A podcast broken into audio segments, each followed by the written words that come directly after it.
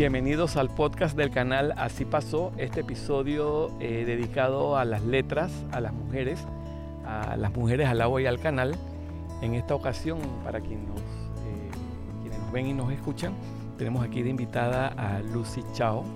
Lucy Chao, eh, Lucy Cristina Chao Colli, el nombre completo para hacerle honrar al nombre de su madre, nace en Ciudad de Panamá en el 71 es egresada de la Universidad de Panamá en, una licenciatura en Humanidades con especialización en el idioma inglés y magíster en lingüística. Además es intérprete oficial y ha sido locutor oficial eh, para varios proyectos documentales.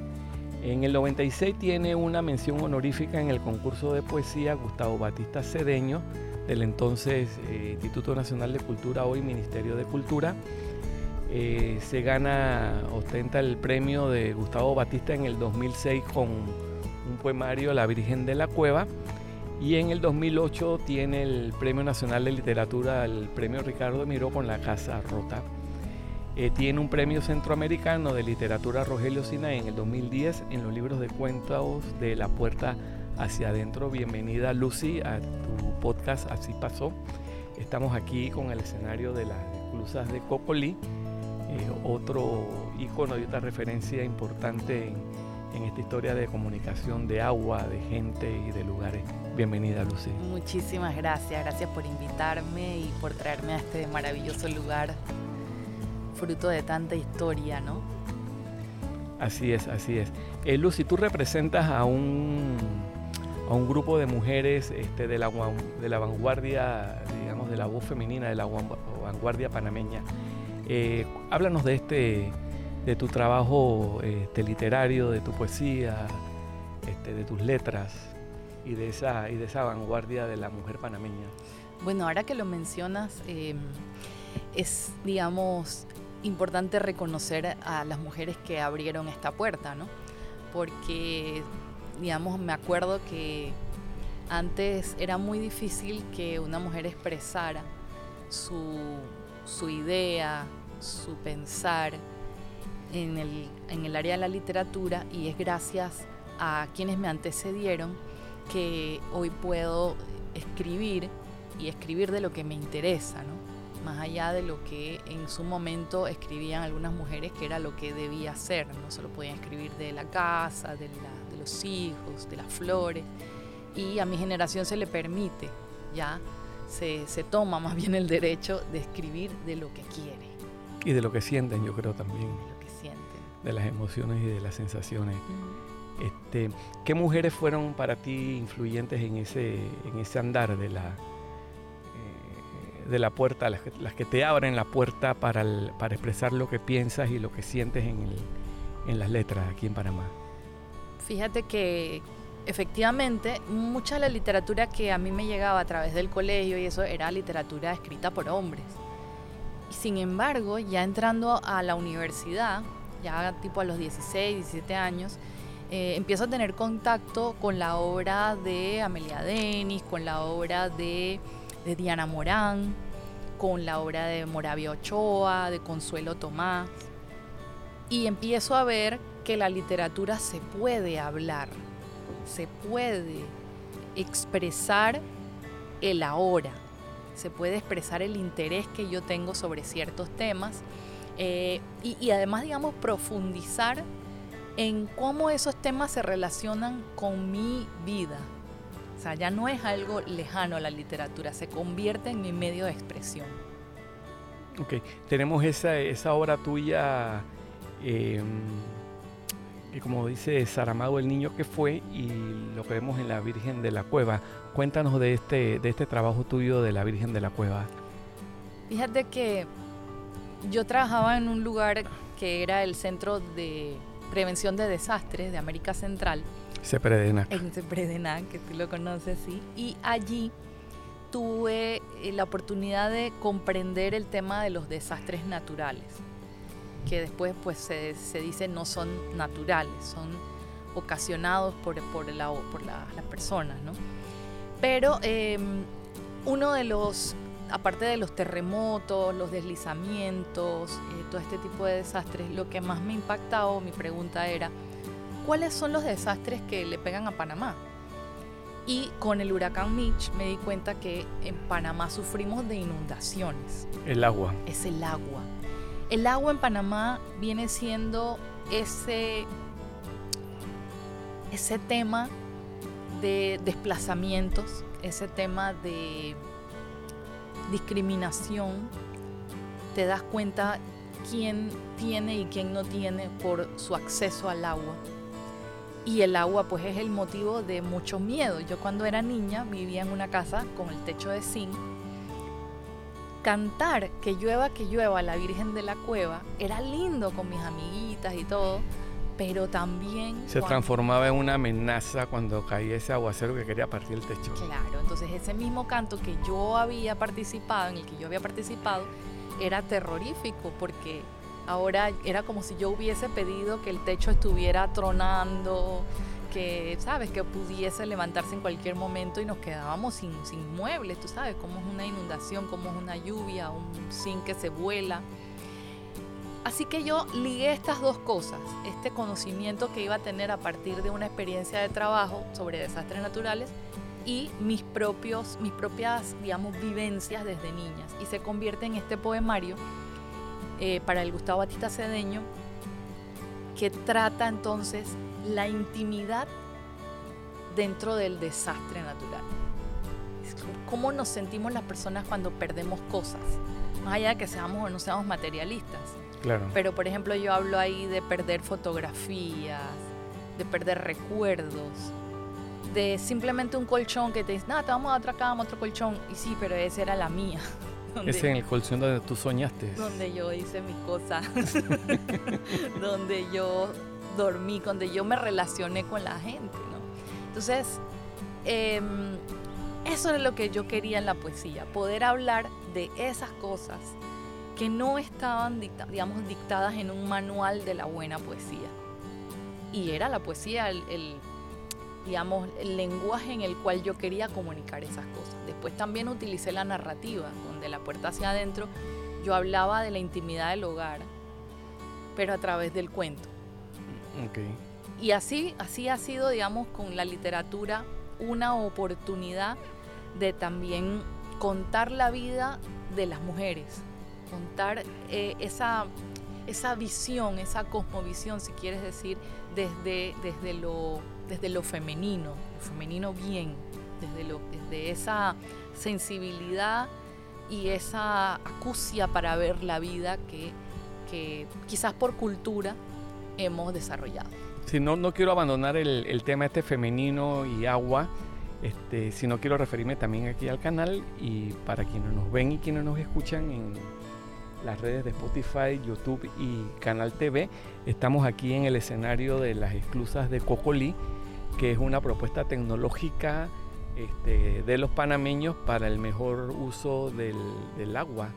Ese agua que siempre ha sido una constante permanente en esa propuesta tecnológica de comunicar los mares desde los tiempos de la colonia, el río Chagres, que fue también esa ruta de agua, que fue la primera, la primera propuesta tecnológica y, y logística de transporte de mercancía, pasando por el canal francés, su fracaso el éxito de los norteamericanos y coronando con este espacio maravilloso que tenemos hoy el placer de, compartir con quienes nos escuchan y cuando nos ven. Hace un rato te, comentaba también un poquito, para, no, no para desviarnos el tema del, del podcast, la, oportunidad importante que, proporcionó para la ciencia la gran excavación que se hace aquí en el, en el lado pacífico del canal para eh, los paleontólogos y para los científicos para entonces redefinir la historia geológica del, istmo de Panamá y las condicionantes del clima mundial. Cuando el istmo de Panamá emerge del fondo del mar, es muy probable que el clima mundial cambiase y que aparecieran los primeros homínidos en África. Así que ese, esa referencia científica la otorgó la oportunidad este, y las circunstancias de las excavaciones de la esclusa de Cocolí que estamos aquí este, como teniendo como escenario en el podcast, así pasó. Claro, eso, digamos, eso es lo que a mí me hacía falta, era como resignificar el canal, resignificar ese valor, porque para nosotros hay mucho sufrimiento en la historia del canal. Eh, por ejemplo, para, para mí como, como descendiente de migrantes, hay una historia de sufrimiento, ¿no? Claro que sí. Entonces, resignificarlo desde eso que tú dices, desde la oportunidad de poder abrir ahí un espacio científico para darse cuenta de que este istmo era una conexión, un paso ya desde antes del canal y que el canal fue, digamos, un evento científico también en, muchos aspectos, hasta el aspecto de la salud de las personas, para mí empieza a, a rellenar, o sea, a tener ese valor grande que tiene estar en Panamá, estar en este lugar asentados ahorita mismo hablando de poesía. De poesía, ¿no? Eh, y volviendo hablando, de, trayendo lo femenino y, esa, y esa dimensión del tema migratorio, y tú como descendiente, pues este, estos hombres y estas mujeres nacen de estos úteros migrantes también, y de estas mujeres que migran. Y, creo que lo repetí en algún episodio del podcast este, así pasó las historias de de mujeres como Ruby, que fueron este, nietas de, mujeres que, fueron paridas en alta mar entre un viaje entre Barbados y Colón. Este, de estas mujeres que llegan al puerto de Balboa con una niña recién nacida en brazos ante una sociedad que ni siquiera habla la lengua que ella maneja, ante un proyecto también con tantas preguntas y tantas incertidumbres. Esas son las semillas de estos hombres y estas mujeres migrantes que hoy, pues, como tú, pues, este, levantan las voces femeninas de la literatura y de la poesía. Eh, Diana Morán, eh, hablemos de Diana Morán y de tu y de la y de la influencia de Diana Morán dentro de la poesía y, la vanguardia de, de, la voz femenina en, en, Panamá.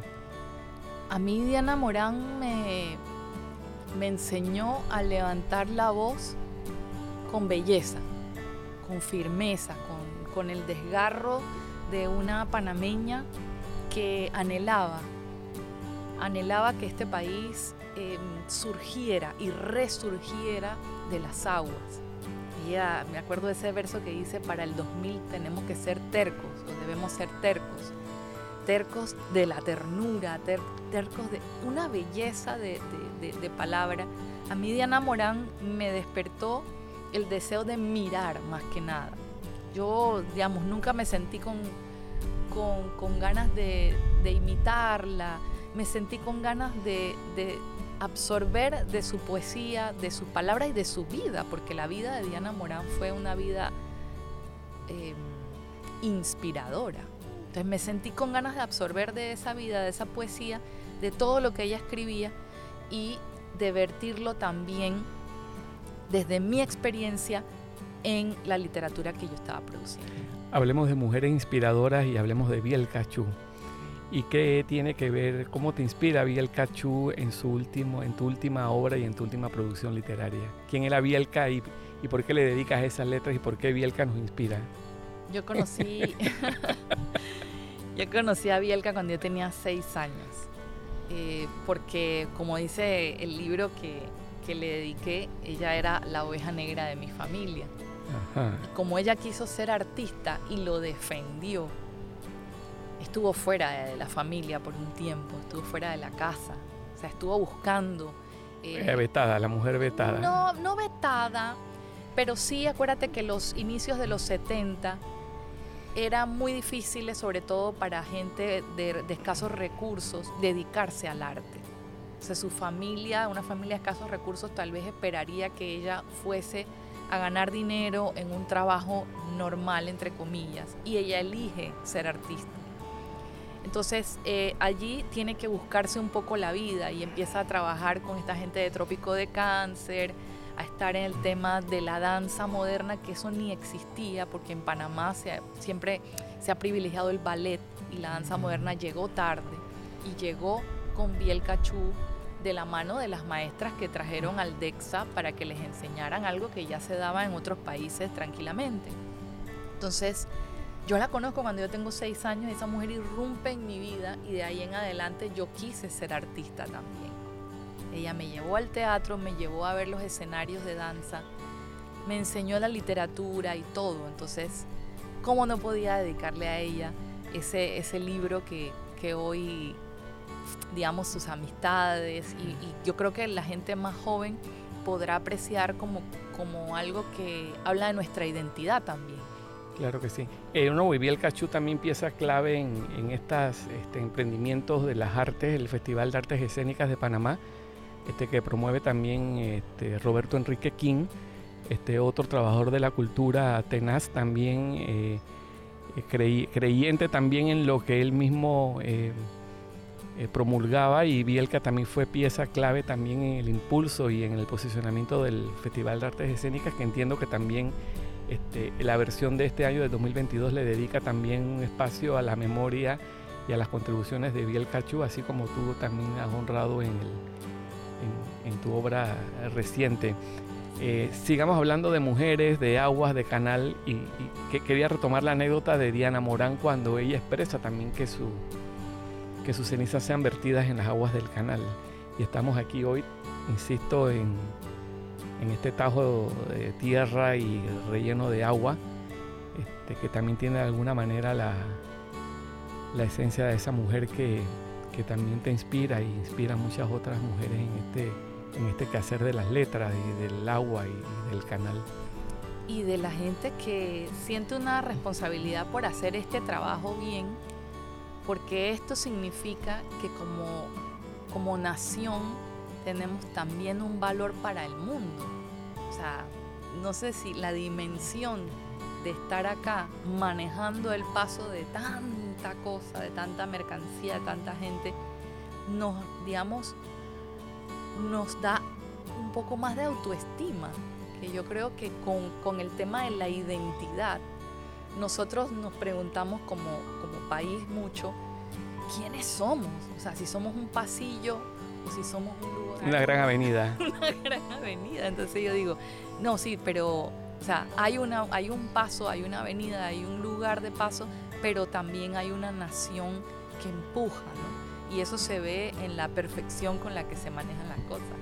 Me encanta, me encanta tener este espacio aquí de, diálogo con, mujeres en torno al tema del agua, en torno, a torno a la literatura, en torno a las letras, que yo creo que es parte de esa avenida y de esos espacios que quiero que también ustedes apropien y reclamen como propio estos espacios del canal y de estas y de estos segmentos y de estas propuestas de Así pasó aquí en el canal de Panamá. Te doy los últimos minutos del podcast Así pasó para que le, le entregues algún mensaje a, a, esos, a esos tus congéneres y a tus este, pares femeninos que están dedicadas al, quehacer literario y, de la poesía y de la magia y de la intimidad y de las puertas para adentro.